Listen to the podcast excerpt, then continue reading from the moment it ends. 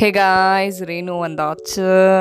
இன்றைக்கி வந்து ஒரு பேரண்டிங் ஆடியோ தான் பார்க்க போகிறோம் பேரண்ட்ஸோட வார்த்தைகள் வந்து எந்த அளவுக்கு சில்ட்ரன் இல்லை வந்து அடல்ட் அஃபெக்ட் பண்ணுது அப்படின்னு தான் இன்றைக்கி ஃபுல்லாக அதை பற்றி தான் டீப்பாக டிஸ்கஸ் பண்ண போகிறோம் இதை எக்ஸ்பிளைன் பண்ணுறதுக்கு ஒரு சிம்பிளான எக்ஸாம்பிள் எடுத்துகிட்டு வந்திருக்கேன். இப்போ நம்ம மலை மேலே நின்று கத்துனோன்னா எக்கோ அடிக்குமா?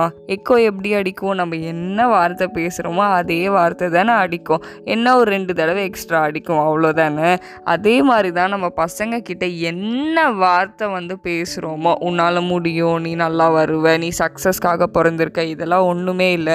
இது வெறும் பேட் டே தான். இது வந்து உன்னோட லைஃபே பேட் கிடையாது. இந்த டைம் தான் வந்து உனக்கு கொஞ்சம் பேட் டைமிங்காக இருக்குது உன்னால் கண்டிப்பாக முடியும். நீ வந்து சீக்கிரமாக மாறி நீ வந்து ஒரு பியூட்டிஃபுல்லான ஒர்க் பண்ணுவ அப்படின்னு சொல்லிட்டு நீங்கள் அந்த மாதிரி பாசிட்டிவாக வந்து நிறைய வார்த்தைகள் பேசுனீங்கன்னா அந்த வழியில் போவாங்க. இதே நீ உருப்பிட மாட்டேன் நீ அவ்வளோதான் நீ லாய்க்கு கிடையாது. ஜஸ்ட் பிகாஸ் அவங்க ஒரு மிஸ்டேக் செஞ்சிட்டதுனால ஜஸ்ட் பிகாஸ் அவங்க ஒரு பிரேக் எடுக்கிறதுனால உன் லைஃபே இவ்வளோதான் நீ ஒர்த்து கிடையாது நீ அதெல்லாம் அச்சீவ் பண்ண மாட்ட அதெல்லாம் உனக்கு எப்படி நடக்கும்? இப்படியே இருந்தனா நீ வந்து நடு தெருவில் தான் நிற்க போகிற அந்த மாதிரி வார்த்தைகள்லாம் சொல்லும் போது எக்ஸாக்டாக அந்த குழந்தைங்க வந்து அதெல்லாம் அப்சர்வ் பண்ணிவிட்டு அடல்ட்டாக இருக்கட்டும் இதே டீனேஜ் பசங்களாக இருக்கட்டும் எல்லாரும் அதை அப்படியே அப்சர்வ் பண்ணிவிட்டு அதே வழியில் தான் போவாங்க.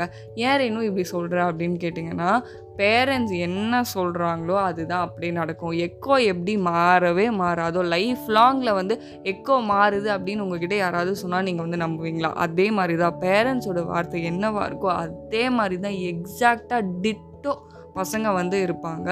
ஸோ நீங்கள் வந்து நிறைய டீமோட்டிவேட்டிங்காக பேசுனீங்கன்னா உங்களோட ரிசல்ட் அதுதான். அப்போ நான் என் பசங்களுக்கு நிறைய எக்ஸ்பெக்டேஷன்ஸ் வச்சுருக்கேன் வேணும் அப்படின்னு சொன்னீங்கன்னா எக்ஸ்பெக்டேஷன்ஸ் வச்சுருக்கிறது ஒரு நார்மலான விஷயம் தான் ஆனால் நம்ம ஒரு விஷயம் டீப்பாக புரிஞ்சுக்கணும்.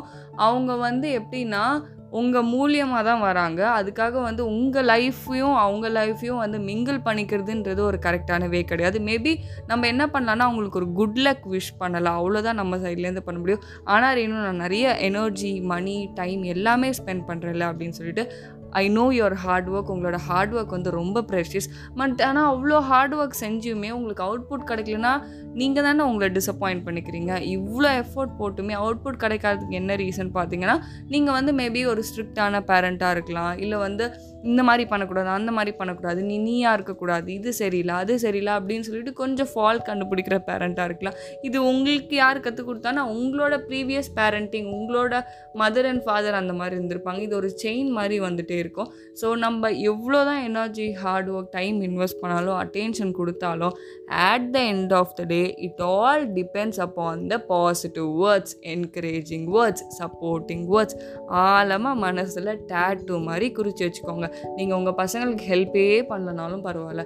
காசு உங்களால் முடிஞ்ச அளவுக்கு கொடுத்தா கூட பரவாயில்ல. ஆனால் அந்த வார்த்தைகள் நீங்கள் கொடுத்துட்டீங்கன்னு வச்சுக்கோங்களேன்.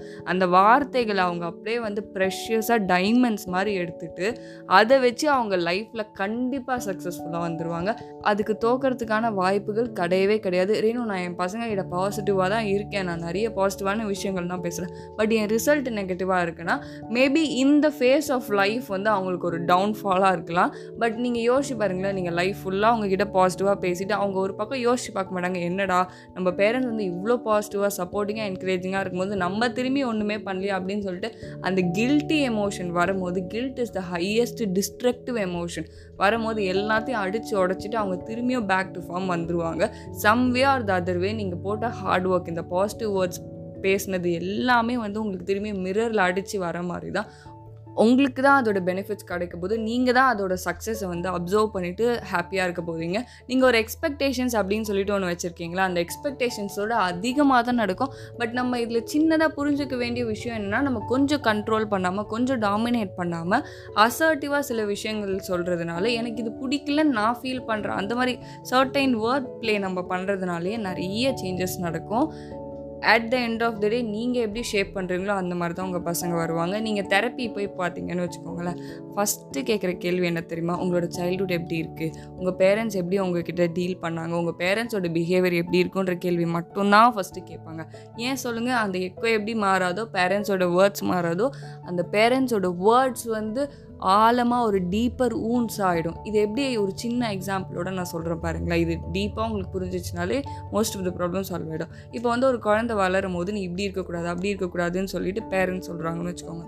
கொஞ்ச நாள் கழிச்சு என்ன ஆகுனா அந்த குழந்தை வளர்ந்து அடல்ட் ஆகிட்ட உடனே நான் நானாக இருக்கிறதுக்கே லாய்க்கு இல்லை. நான் நானாக இருக்கணும்னு நினைக்கும் போது தான் என்னோடய பேரண்ட்ஸ் வந்து என்னை திட்டாங்க அப்போ நான் கில்ட்டியாக ஃபீல் பண்ணேன். ஸோ நான் நானாக இருக்கிறதே வந்து ஒரு கில்ட்டி ஃபீலிங் தான். நான் நானாக இருக்கிறதுக்கே வந்து ஒர்த் கிடையாது. நான் ஒரு ஒர்த்லெஸ் ஹியூமன் பீயிங் அந்த ஒரு கன்க்ளூஷனுக்கு வந்துடுவாங்க எல்லாமே வந்து இந்த பேரண்டிங் ரூட் காஸ்ட்லேருந்து அப்படியே பிச்சு பிச்சு எடுத்துடலாம். நம்ம சைல்டுஹுட் ஹிஸ்ட்ரி எடுத்து பார்த்தோம்னாலே. ஸோ எல்லாமே உங்களோட கண்ட்ரோலில் தான் இருக்குது உங்களுக்கு ஒரு பியூட்டிஃபுல்லான லைஃப் உங்கள் சைல்டுக்கு ஒரு பியூட்டிஃபுல்லான லைஃப்னால் அதுக்கு சிம்பிள் மந்த்ரா பாசிட்டிவ் வேர்ட்ஸ் மட்டும்தான். இந்த ஆடியோ கேட்டதுக்கு ரொம்ப நன்றி. இதே மாதிரி வேற ஒரு ஆடியோவில் உங்களை மீட் பண்ணுறேன் அன்டில் தென் பாய்